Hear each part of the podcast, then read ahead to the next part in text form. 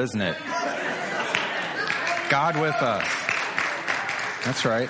That's the goal, right? God with us. And if you look at the end of Revelation, we don't go to heaven. God comes and dwells with man on the new heaven and the new earth. That's what happens. It's God with us. And of course, that is initiated through the incarnation of Jesus Christ, and that's what we're celebrating this time of year. Thank you to our musicians. Uh, wonderful, wonderful way to prepare our hearts uh, for God's word and uh, and just to direct them toward Him. Um, I can't believe how close Christmas is. Uh, I'm not used to all this snow before Christmas. Um, it's a little odd, but that's all right. It's been beautiful for the most part, and uh, enjoyable for the most part. Um, I hope you are ready for Christmas. You have all your shopping done, all your decorations are up, and all of that. Um, but as we're as we're in this time in between Thanksgiving and Christmas, I don't know if most of you, if some of you are aware or pay particular attention to the fact that uh, this time is called Advent. The whole month in between the four Sundays in between Thanksgiving and Christmas are the Sundays of Advent. And uh, that's spelled out in uh, the church calendar, um, Book of Common Prayer, and all of that. And so uh, different churches all over the world celebrate Advent and practice this time of year called Advent.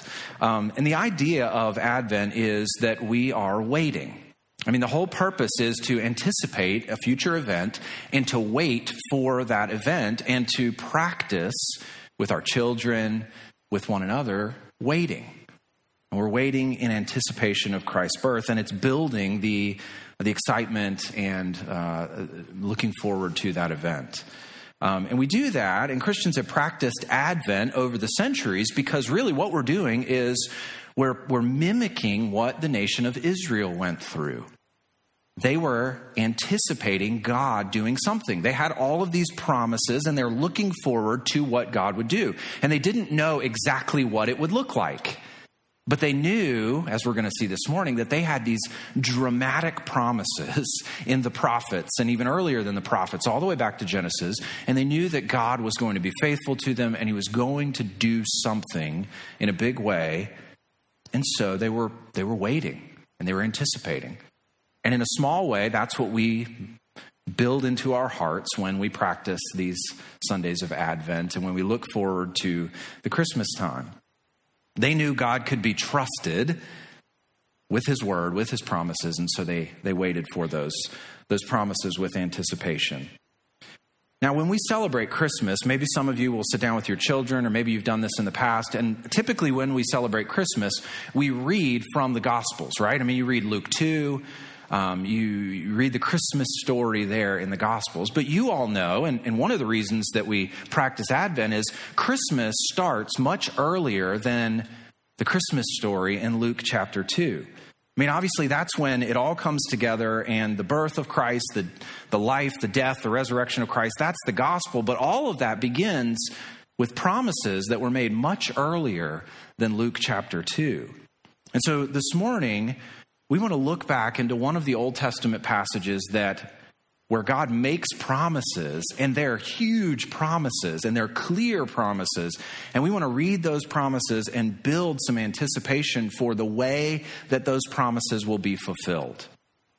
Because the Christmas story is much bigger than just Luke 2. It's the whole Old Testament that builds, and we wait, and then we receive this gift of Christ the King in the Gospels. And so this week, the title of the message is Christmas Promised from Isaiah 9. And then next week, it's going to be Christmas Received from Luke chapter 2. And I think you will be amazed at the, the connections between Isaiah 9 and Luke 2. After we go through Isaiah 9 today, when you go back and read Luke 2, you're going to see some of the same language, the same themes. All of it's there. And it's a beautiful connection because it's very clearly the fulfillment of what God promises in Isaiah chapter 9. And so open your Bibles to Isaiah 9 this morning. That's where we're going to be if you're not already there. We're going to see three promises that God made to Israel. And these promises will prepare our hearts to receive Christmas with joy. That's the goal. Three promises that God made to Israel, and ultimately, these promises are for us as well. One of the things you see very clearly in Isaiah is that these promises that God makes to Israel are ultimately going to extend to the entire world and to all nations. You see that in the ministry of Christ as well. So, three promises God made to Israel that prepare us to receive Christmas with joy. And the first one of these promises, let's see if I can get this thing to work here, is hope. In Isaiah 9, verses 1 to 5. Now, if you're open to Isaiah chapter 9, you look down at verse 6 and 7, verses 6 and 7. These are very familiar Christmas verses. You know these verses, right? For to us a child is born, to us a son is given, and the government shall be upon his shoulder. His name shall be called Wonderful Counselor, Mighty God, Everlasting Father, Prince of Peace. Of the increase of his government and of peace there will be no end, on the throne of David and over his kingdom, to establish it and uphold it with justice and with righteousness from this time forth and forevermore. The zeal of the Lord of hosts will do this. Amazing verses, right? But so often we read those verses and we, we pull them out of Isaiah chapter 9 and we just read them, and they're wonderful on their own. But when you see the context in which these promises come to Israel and what God is telling them is going to happen, I think they a much bigger reality. And that's what we're going to try to do this morning. So look up at verse 1 of Isaiah chapter 9. You're going to get your fingers ready because we're going to flip around here some this morning. I want you to, to see a number of passages, but look at verse 1.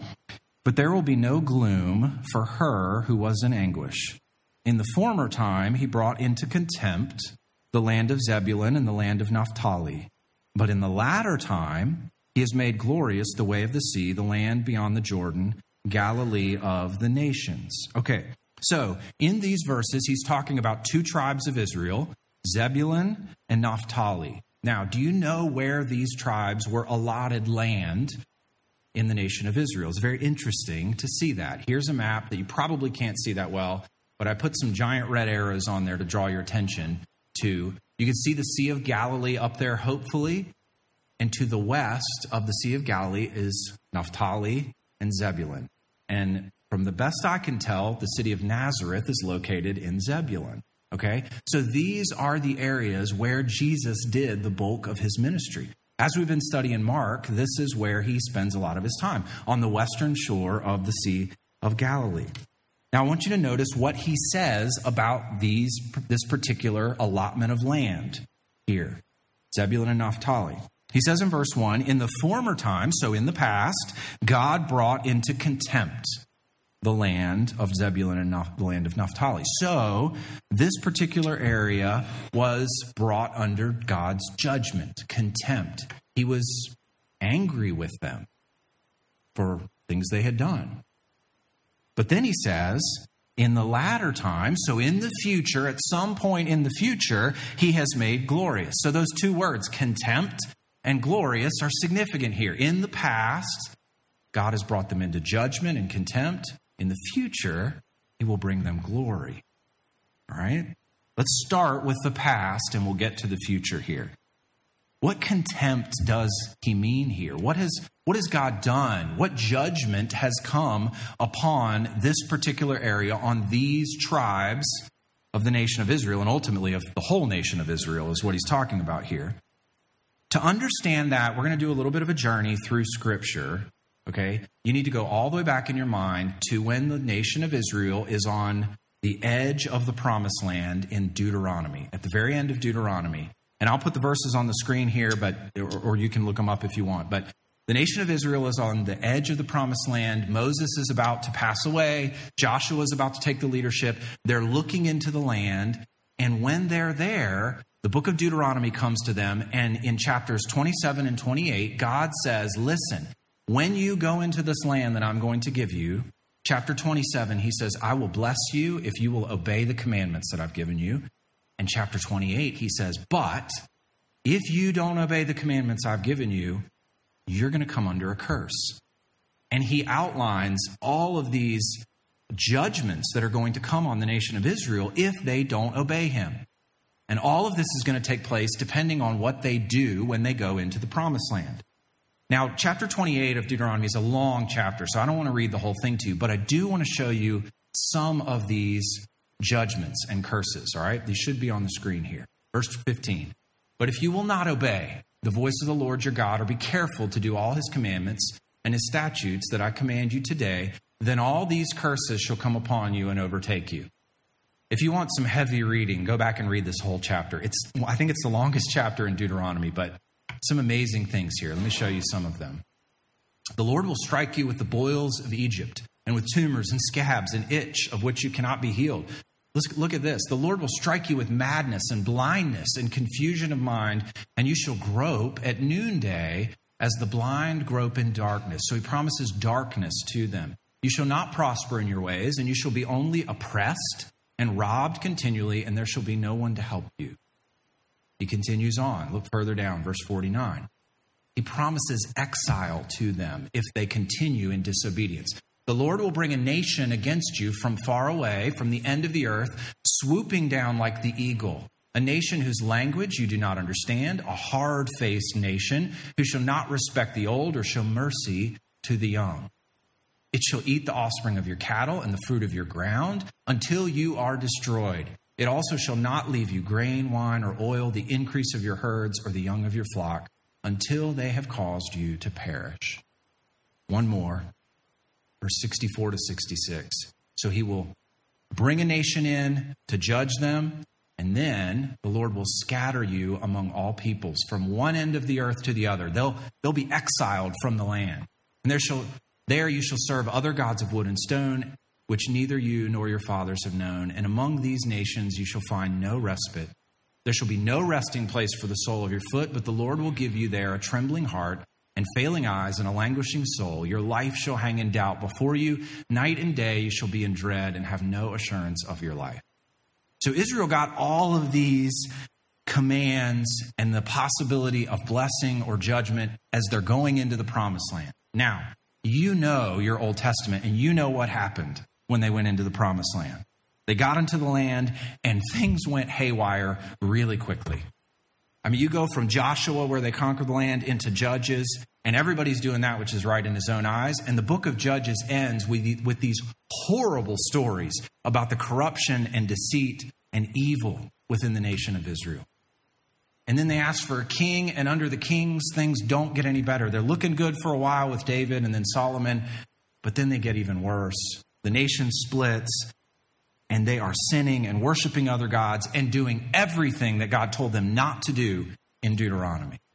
And God is patient and patient, and He sends prophets to them Elijah, Elisha, all the prophets that are mentioned in, in the Old Testament that wrote books, they wrote those books to warn the nation of Israel and to tell them if you do not turn from your wicked ways, these curses that God gives you in Deuteronomy are going to come upon you. And Isaiah is one of those prophets. And look how Isaiah starts his prophecy. Go back to chapter 1 of Isaiah. Isaiah is looking back to Deuteronomy, knowing what Israel should be doing. And here's what he said. Here's what God says to Isaiah.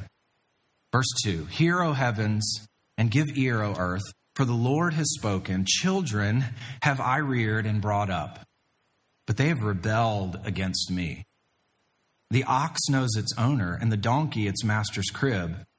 Israel's not even as smart as a donkey.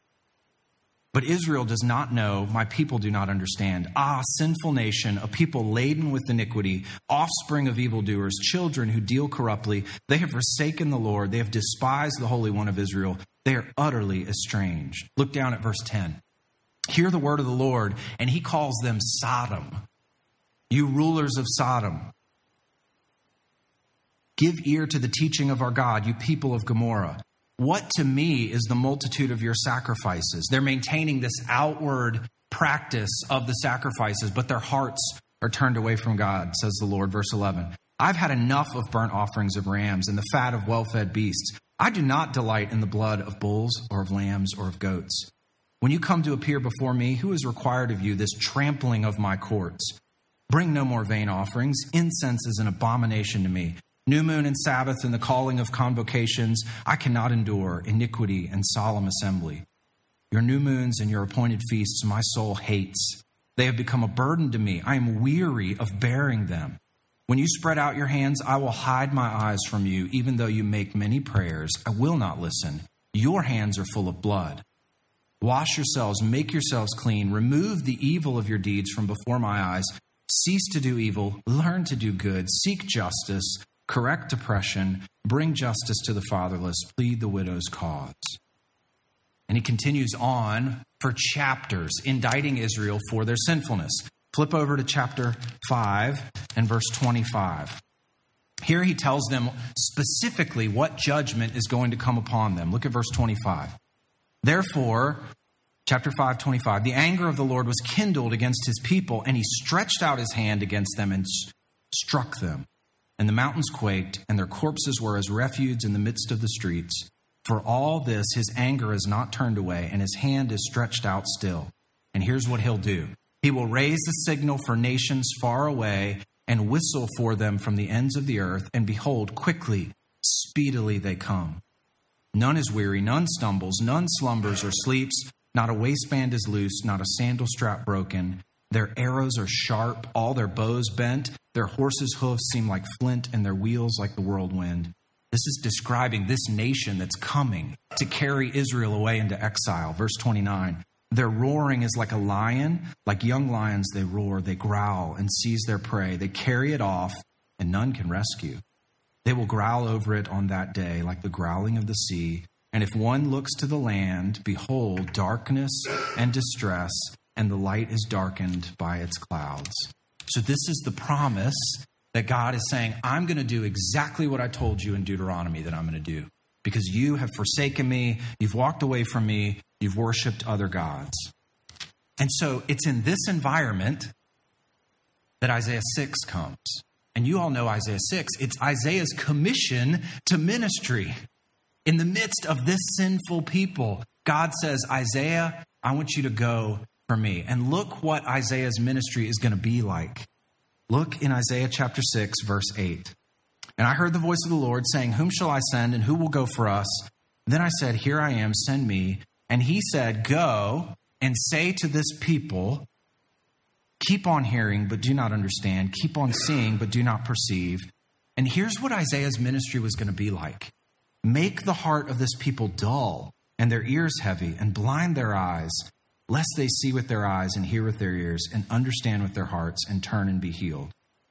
So Isaiah is going to go and preach, and the people are actually going to become more hardened in their sin because of the rejection that they've already given to God. And look how Isaiah responds, verse 11. This is what I would say too. Then I said, How long, O Lord? How long is this going to go on? And he said, Until cities lie waste without inhabitant, and houses without people, and the land is a desolate waste. And the Lord removes people far away, exile, and the forsaken places are many in the midst of the land. And then in the midst of that, God promises grace, verse 13. And though a tenth remain in it, it will be burned again like a terebinth or an oak whose stump remains when it is felled. The holy seed is its stump.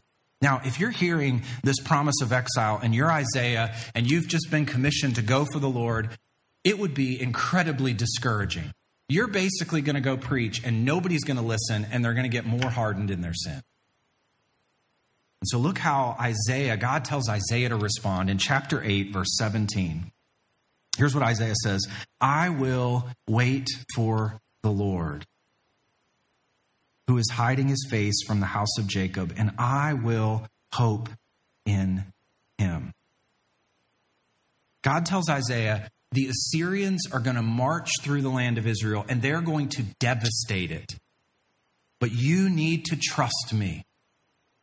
Now look down at verses 21 and 22 of chapter 8. This is what it's going to look like when Assyria comes through the land. They will pass through the land greatly distressed and hungry. When they are hungry, they will be enraged and will speak contemptuously against their king and their God and turn their faces upward. And then look what, how he describes this exile and this invasion. They will look to the earth, but behold, distress, darkness, the gloom of anguish, and they will be thrust into thick darkness. This is what Isaiah and the nation of Israel have to look forward to. This invasion of an incredibly horrific foreign power. And so this threat of invasion is immediate. It's going to happen. This power of Assyria, they're looming over the nation of Israel because of Israel's sin. And it's in that context that you transition from chapter 8 to chapter 9. And it's in that context that you get to these promises here. One of the things about the prophets in the Old Testament is they tell people this is God's judgment on you, but they always, always speak about God's covenant faithfulness to his people. God's not ultimately going to cast his people aside. He's going to send them into exile, but he's not going to fully abandon them. And so, what God says to Isaiah and to the nation of Israel, and ultimately to us in chapter 9, is I want you to look past into the distant future. I want you to look past the exile, look past the difficulty. As hard as it's going to be, I want you to trust in me and I want you to hope in me. And here's what's going to happen. Here's what I'm going to do down the road. Look into the future to a time when I will redeem my people and ultimately where I will redeem people from every tribe and every tongue and every nation. This is called giving hope. And this is why verses 1 to 5 are our first promise, and it's hope. God tells them, Keep trusting me. In the midst of darkness, trust me. Look again at verses 1 and 2. Here's what he promises. You can read these verses now, hopefully, with a, a new light on them. But there will be no gloom for her who is in anguish. In the former time, he brought into contempt the land of Zebulun and the land of Naphtali. But in the latter time, here's his promise He has made glorious the way of the sea, the land beyond the Jordan, Galilee of the nations. Verse 2 The people who walked in darkness have seen a great light. Those who dwelt in a land of deep darkness, on them has light shone. The darkness of exile that he just talked about in chapter 8, verse 22 the darkness of having a foreign power come into your land, take your house, take your kids, take everything you own, kill your cattle, carry all of it away, and you into exile, that darkness will lift in the future. Verse 2 says, They have been walking. My translation says deep darkness.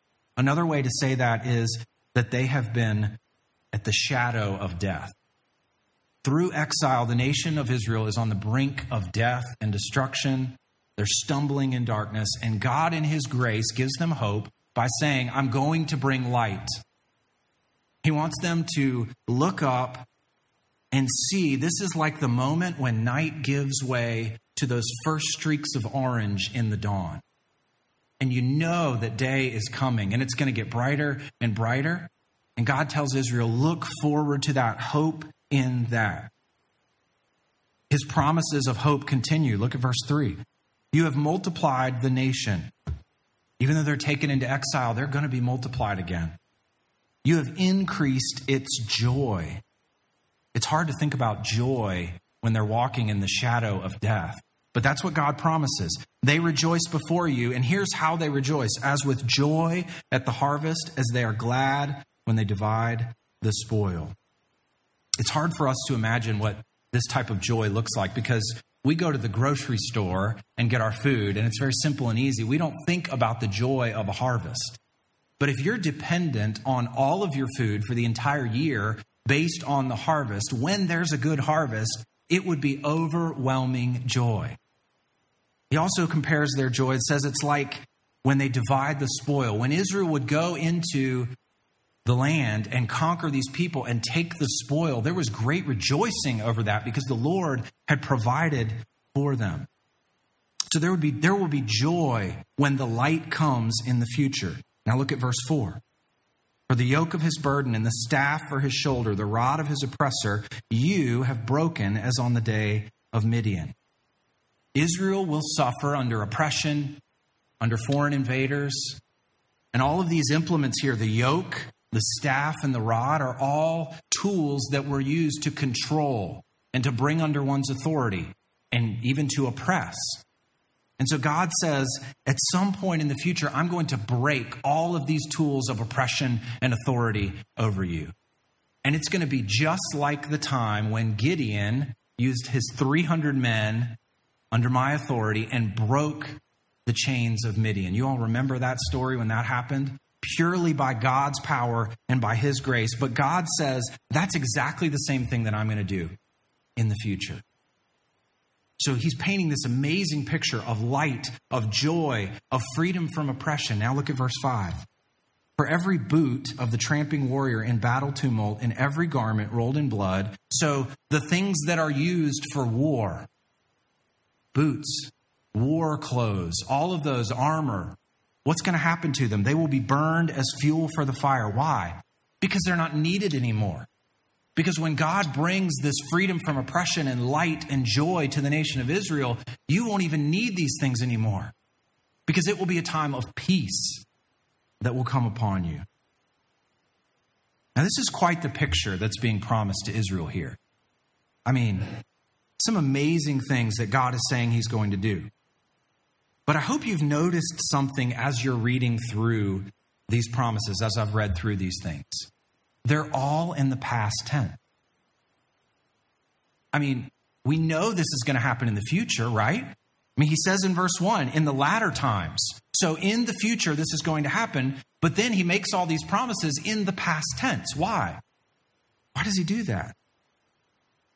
Because when God promises something, even if it's in the future, it is so sure that it's going to happen that he can talk about it like it's in the past tense. And he wants them to hope in that. And that confidence in God and in these promises is what gives Israel hope and what gives you and I hope. Hope is not just a desire for something good to happen in the future. It's not just a, I hope the Lions will win the Super Bowl. It's nothing like that. Hope is centered on the person of God and his character and his promises. It's a confident assurance of what he's going to do. God promises these things to the nation of Israel in the midst of a dark time, a very dark time. And what was to happen is Israel was to, in the in the, the years in between the promise and the fulfillment, Israel was to continually go back to these promises and say, We can trust the Lord. He's going to accomplish these things. He's going to fulfill his promises because of who he is. And that is the exact same situation that you and I find ourselves in, right? We have promises of salvation, of future salvation. We have promises of heaven, of God being with us on earth one day. We have promises of his return, and we don't see them yet, but what we are to do is we're to live our lives in light of those promises and go back to them as if they were past tense. God is so sure that they're going to happen, he can talk about these things in the past tense. That is hope. And that's what God gives Israel here. One author said this about hope. To have hope, then, is to believe in eternal life with God as the supreme goal of life and then to live one's life by that goal.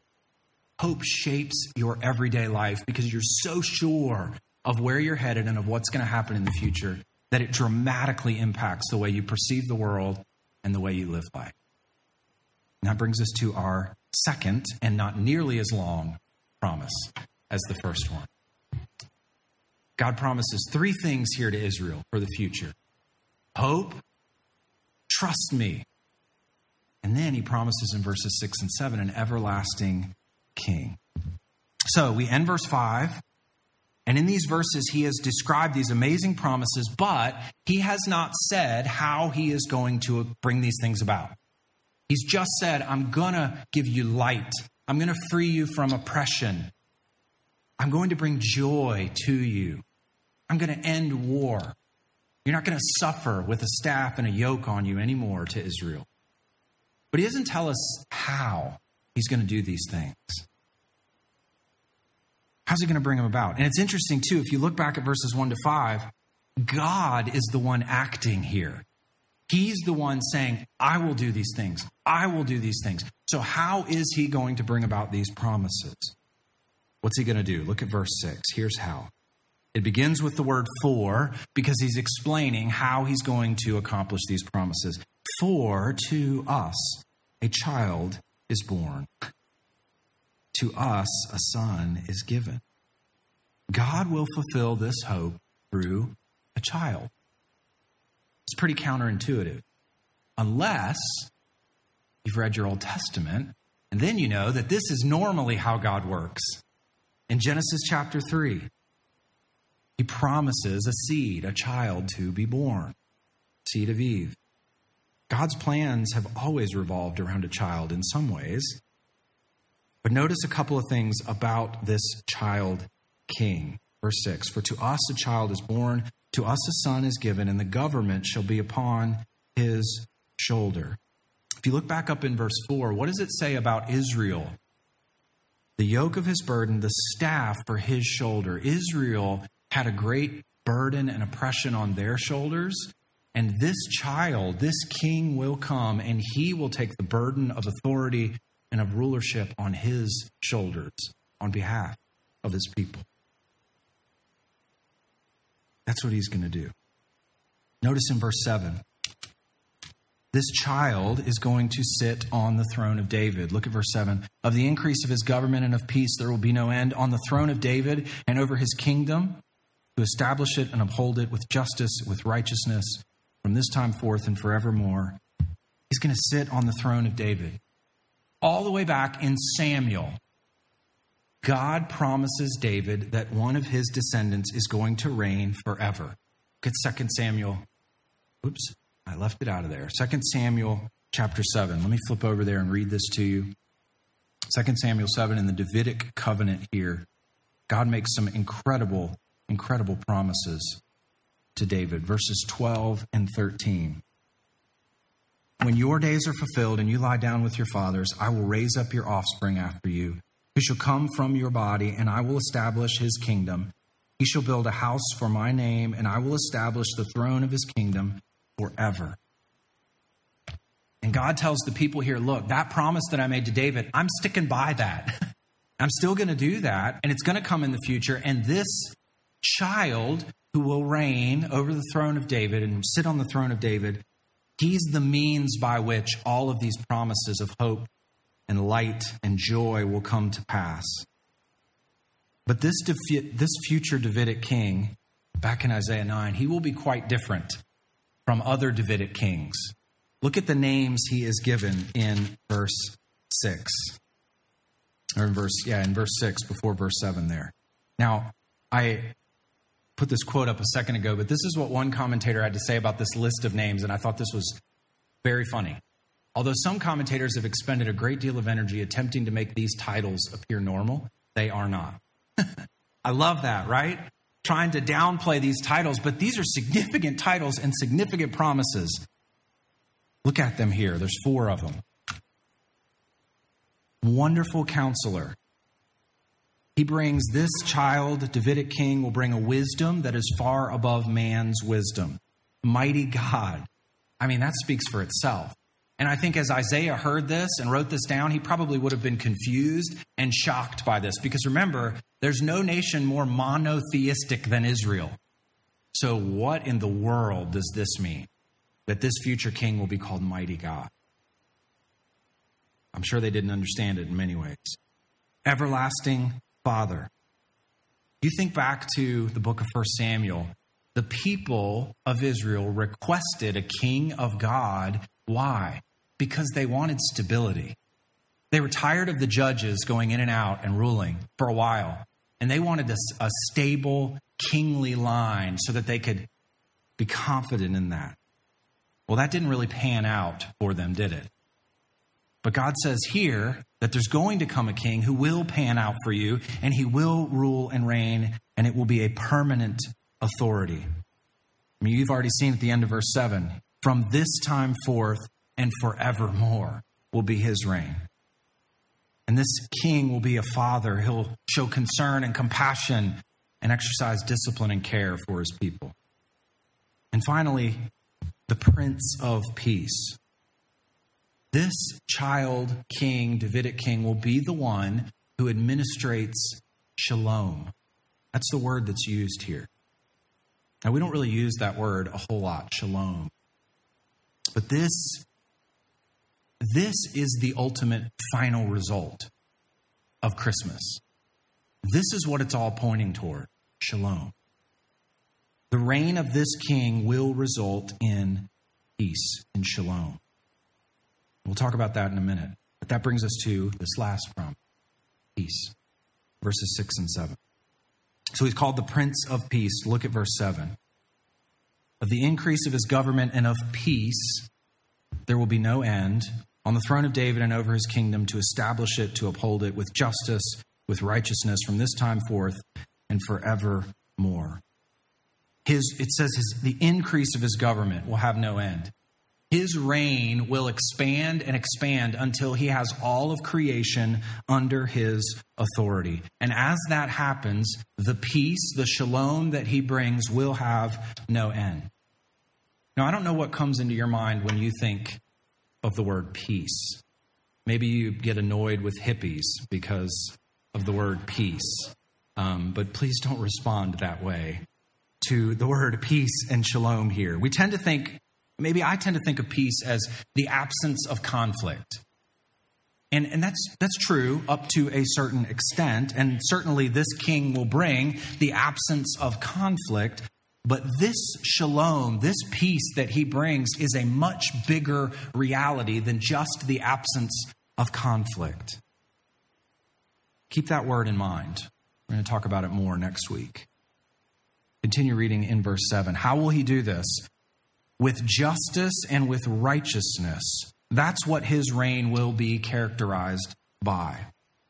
You know how sometimes, no matter what country you live in, sometimes the government seems to do things that just aren't quite fair. That's not going to be true under this king. He will bring justice for all people, and righteousness will be the tone of his authority and of his rule. And it's that type of reign that will bring shalom to the world.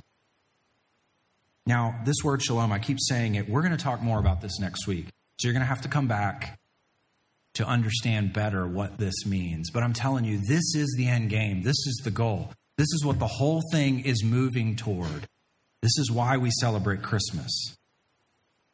And I want to show you something about that word, peace or shalom, that is in our text for next Sunday. Maybe you've never noticed this before. Glory to God. This is what the angels say. Glory to God in the highest, and on earth, peace. It's the same word that's used there among those with whom he is pleased. I mean, this is the ultimate reality of his coming. This is what the child who is born in Luke ultimately will bring. And all of this that he's talked about in Isaiah 9, 1 to 7, and that we'll see next week in Luke chapter 2, all of this is going to be accomplished Look at the end of verse 7. Why? The zeal of the Lord of hosts will do this. This is not dependent on you and I, on our goodness, on our righteousness. The word zeal here can be translated jealousy. I love that. And the Old Testament consistently calls or tells us, describes God as a, a husband who is jealous for his bride and for his people. He wants their affection and their love, and he's making these promises here, and he will secure their affection and their love through the son who is coming, this child who will be born. He's not going to allow them to stray. He's going to be faithful to the covenant promises that he has made. And all of these things will come to pass because Yahweh is faithful and because he is jealous, and he will passionately ensure that these things come about. All of it's accomplished because of him. Now, this is definitely an Old Testament passage, and this is given through Isaiah to the people of Israel. But the beauty of this is that you and I get to rejoice in these promises as well, because we have been grafted in to these promises through the work of Jesus Christ, the ultimate Israelite, the true King. As we are united with him, we receive the benefits that are promised and that are given here. We have hope. We have a future king who will bring about peace. All of these things are true for us. So, what is our response to this? Our response is to read these things, to rejoice in these things, and then to live and to celebrate Christmas with hope. That the birth of that little baby boy is in many ways the beginning of all of this coming to pass. And we don't see it fully here yet. I've not experienced shalom this week in the way the Bible describes it, and I know you haven't either. But trust these promises and trust the one who will do these things with great jealousy and with great zeal. And let that shape your daily life and the way you live today and the way you approach everything you do. It's all because of His grace and His zeal and His passion for His glory and our good. That's something to trust in and celebrate this Christmas. Let's pray. Father, you're so good to us. We can trust you with our lives, with our eternal destinies. We can trust you today. We thank you for these promises. We thank you that we get to see your faithfulness throughout the ages. And we get to rejoice in these things as we celebrate Christmas. Draw our hearts to you now. Give us hope in you. In Christ's name we pray. Amen.